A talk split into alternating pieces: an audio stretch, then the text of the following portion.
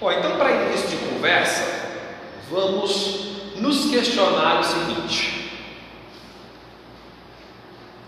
o que que me faz costumeiramente ficar nervoso? O que que me deixa nervoso?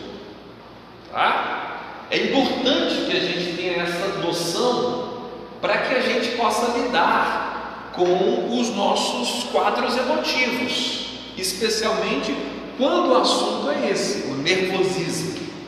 Tá? Uma palavrinha é, é muito comum, muitas pessoas utilizam termo. Hoje, a maioria prefere falar dos quadros de ansiedade, é, não se fala tanto o conceito de nervosismo, porque se ampliou para a discussão maior em torno da ansiedade.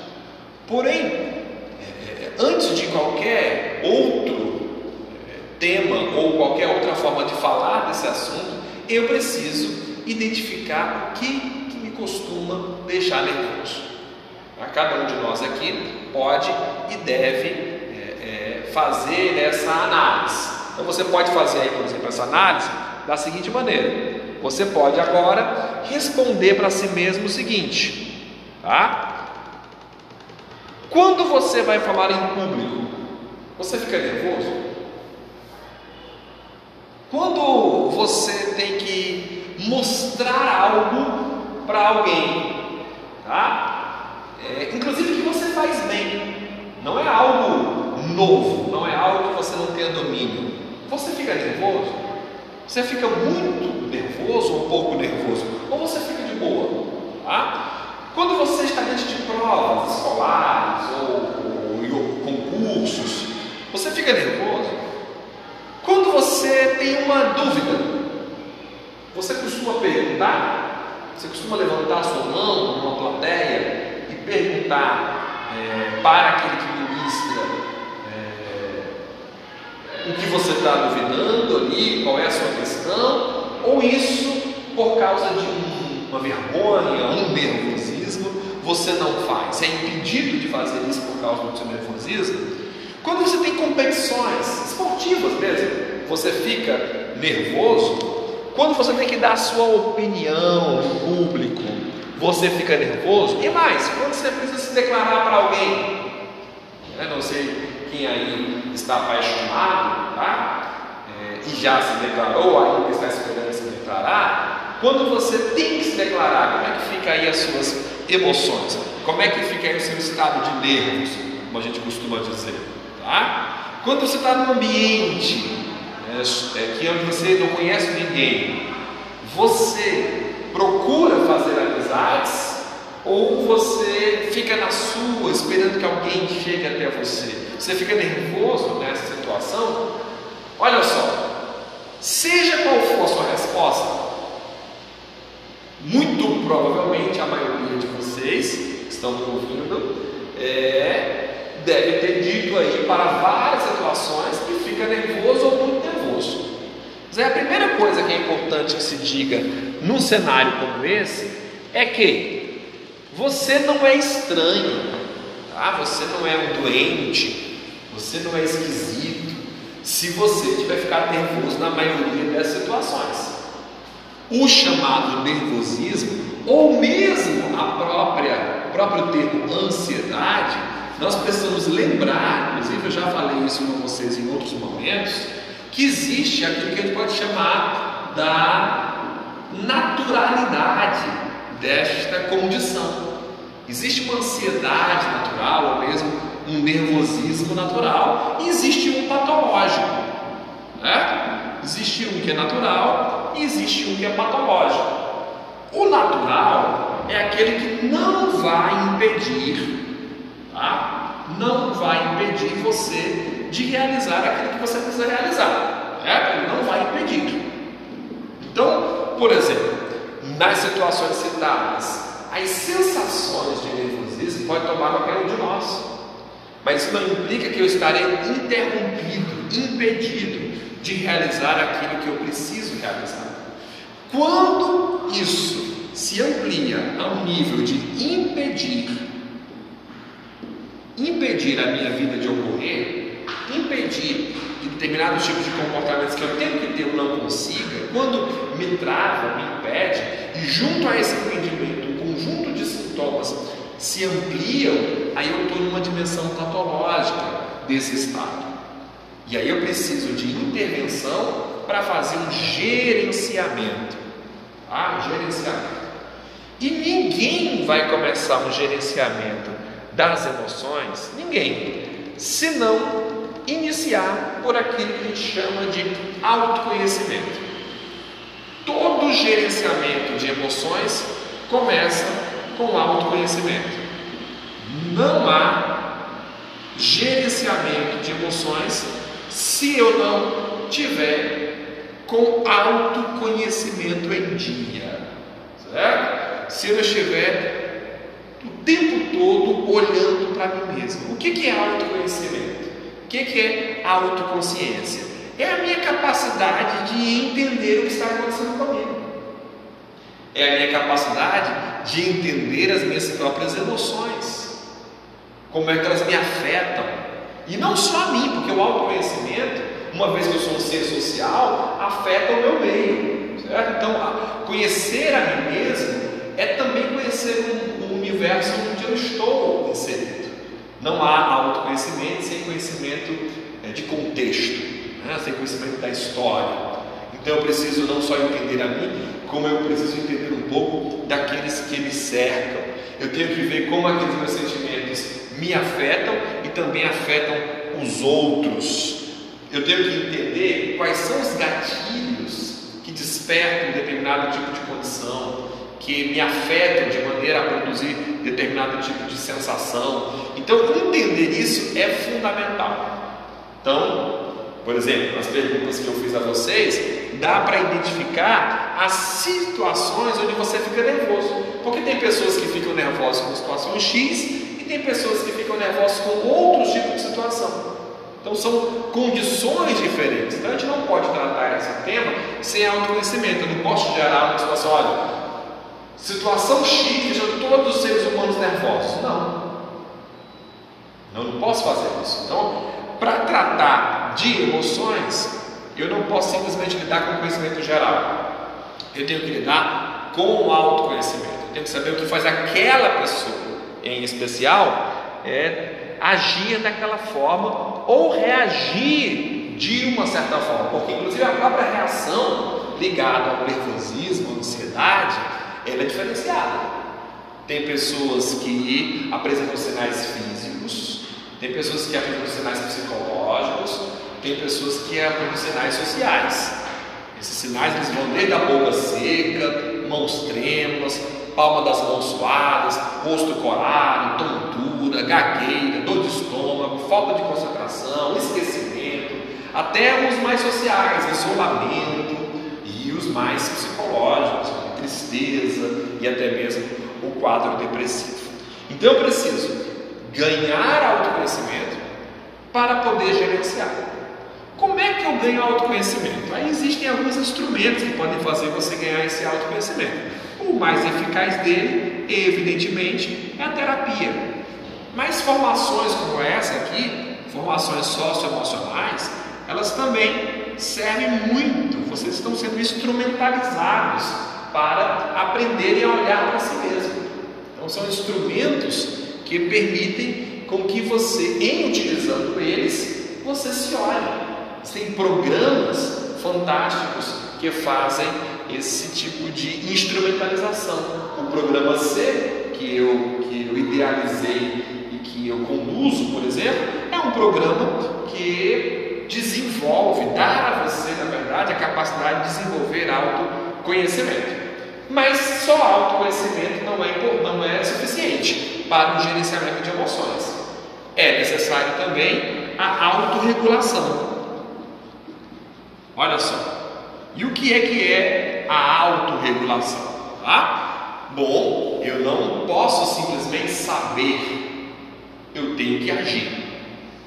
Eu não posso simplesmente ter a informação teórica, técnica, eu tenho que ter também a capacidade de agir sobre aquilo que eu estou pensando. Então, a autorregular é a capacidade de agir sobre uma situação, a respeito de uma situação. Tá? É aprender a usar o nervosismo, olha só, é aprender a usar o nervosismo, nesse caso, ao seu favor.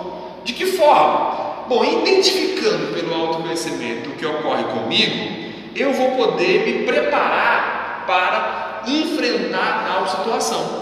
E aí, essa capacidade racional ligada ao autoconhecimento me leva a fazer aquilo que é importante, certo? E, e essas atividades, nessa né, autorregulação, que ela é, é nada mais nada menos do que atividades que eu me proponho e realizo para dar conta dessa minha emoção ou de uma emoção que eu quero gerenciar, elas precisam ser executadas, tá? Essas atividades vão desde dormir, porque não adianta, por exemplo, eu estar querendo gerenciar as minhas emoções e me sabotando em atividades básicas, como dormir. Sim, horário para dormir. Se você não tem horário para dormir, se o seu sono está completamente desregulado, se você passa a madrugada inteira no seu celular durante o dia, você não consegue beber porque tem que estudar e trabalhar, sei lá o quê, é evidentemente que você vai estar totalmente desequilibrado em vários setores da sua vida. Então é necessário você fazer uma autorregulação, ou seja, impor a você atividades que você faça para poder equilibrar aí o seu jogo emocional. Tá? É, diante de uma situação nova, por exemplo, você precisa se preparar antes. Ninguém, se eu acordar de manhã cedo, atrasado, isso já atrapalha meu dia como um todo, não só do ponto de vista da gestão do tempo, mas das próprias emoções, porque haverá uma tensão maior logo pela manhã que vai afetar provavelmente o resto do meu dia, ou pelo menos parte dele. Então, se eu não quero vivenciar esse desequilíbrio, o que eu tenho que fazer? Eu tenho que acordar mais cedo. Eu tenho que preparar o ambiente que eu vou enfrentar durante o dia, tá? Eu tenho que ter uma boa alimentação. Tem muita gente que acha que não tem relação do seu quadro é, emocional com a alimentação e tudo tem a ver com o quadro de alimentação, com a forma que eu vivo. Por exemplo, fazer exercícios físicos é excelente para dar conta do gerenciamento das emoções.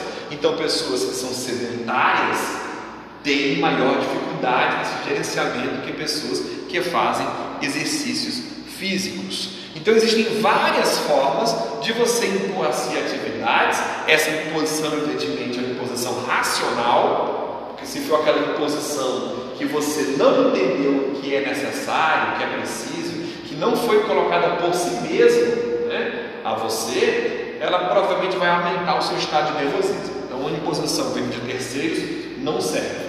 Por isso tem que ser uma autorregulação e não somente uma regulação. Você tem que ter essa capacidade de agir em relação a si mesmo, de dar a si mesmo a sua lei. Ou seja, a autorregulação está muito ligada também à autonomia.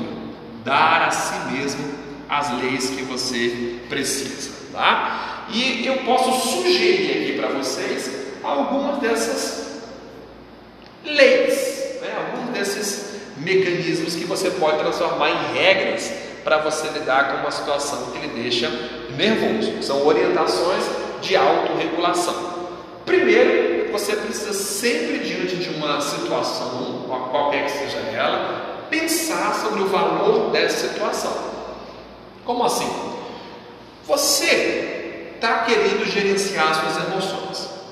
Você está querendo vencer, por exemplo, um quadro de ansiedade patológico, ou equilibrar aí o seu nervosismo, dar aí uma dimensão adequada. Você não pode gastar suas energias com tudo. Você tem que selecionar o que, que realmente é importante para você. Essa situação que você está vivendo, por exemplo, que lhe causa tantos transtornos, ela realmente é uma situação que você precisa dela, você depende dela, ela, ela está continuando porque ela faz parte de uma necessidade, porque, por exemplo, uma coisa é um conflito no trabalho, né? você não tem muito como sair daquele conflito assim, de maneira imediata.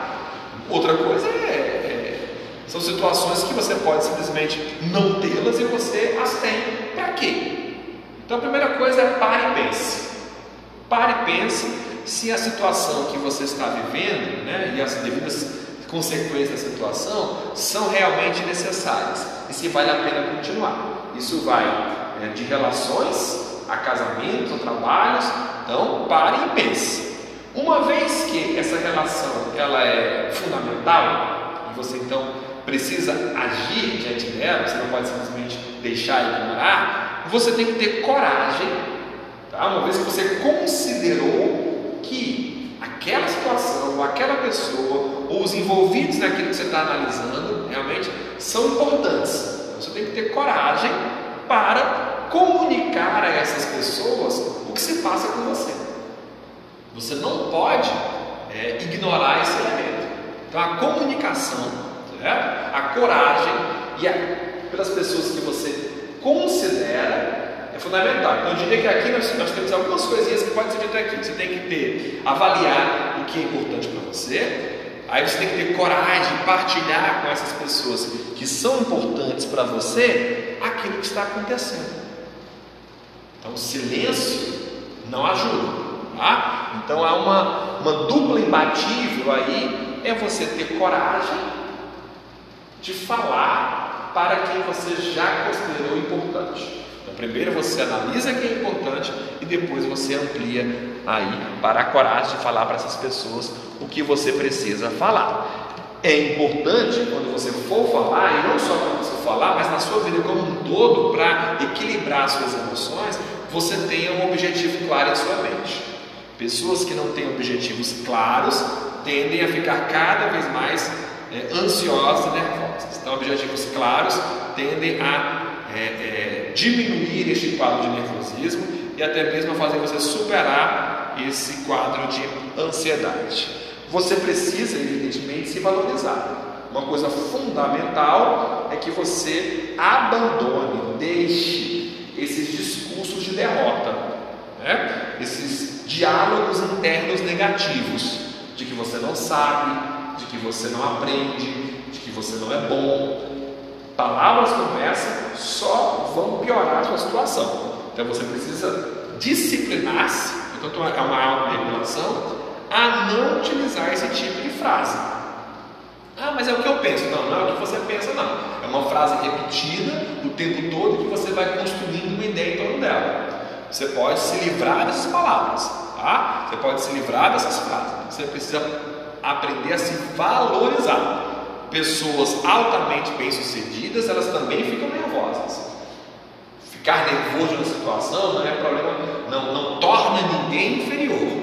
Agora, eu não posso, é, por causa de uma condição de nervosismo, achar que a pessoa é incompetente. Portanto, relaxe. E mais que relaxar, para ficar mais relaxado ainda, se antecipe as situações no que diz respeito a se preparar. Prepare-se para situações. Pessoas preparadas ficam mais tranquilas do que pessoas não preparadas. Então veja o que, você vai ter que enfrentar na sua, na sua vida e se prepare, seja, seja para uma prova, para uma entrevista, para uma apresentação. E se prepara como? Evidentemente conhecendo o contexto. Quando você vai, por exemplo, para uma entrevista de emprego, se você conhece ali quais são qual é a filosofia da empresa, quais são os desafios que você vai, vai ter que enfrentar, você vai mais tranquilo para isso, porque você está evitando surpresas. Aliás, para quem quer gerenciar seu estado emocional, especialmente seu nervosismo, é muito importante que ele evite surpresas. E além de evitar surpresas, trabalhar com partes gerenciáveis. O que é trabalhar com partes gerenciáveis? Se você tem uma tarefa que está deixando você muito nervoso, o que, que você faz? Você divide ela em partes relevantes e gerenciáveis. Não adianta tentar resolver tudo de uma vez. Isso não é bom. Faça as coisas por parte.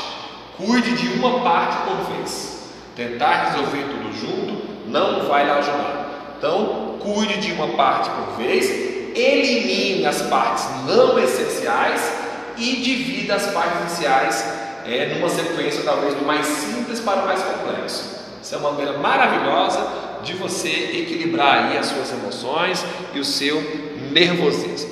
Não posso de deixar de dizer que é muito importante nesse processo que você faça exercícios. Falei lá no começo e vou repetir agora no final. faça exercícios. Exercícios físicos e exercícios de respiração. Quem puder, faça aí uma meditação, faça aí algum tipo de exercício que faça você respirar melhor. Isso é fundamental para os desafios do dia a dia. E para terminar esse nosso encontro e essa nossa fala, aprenda a rir. Se cerque de coisas que lhe façam rir. Tá? Leia conteúdos que lhe façam rir, assista coisas que lhe façam rir, cerque de pessoas que lhe façam rir, sorria. Tá? Porque quem sorri libera substâncias químicas no cérebro que vão acalmar os nervos. Então, quanto menos sorrir, mais nervoso você é. Quanto mais você se deixar é, é, é envolver pela alegria, pelo humor, mais leve vai ficar. Então, um sorriso faz toda a diferença aí é, no processo de gerenciamento das emoções. Mas nós também falaremos disso mais à frente, com temas ainda relacionados ao gerenciamento de emoções. Então fiquem atentos para nossos próximos encontros.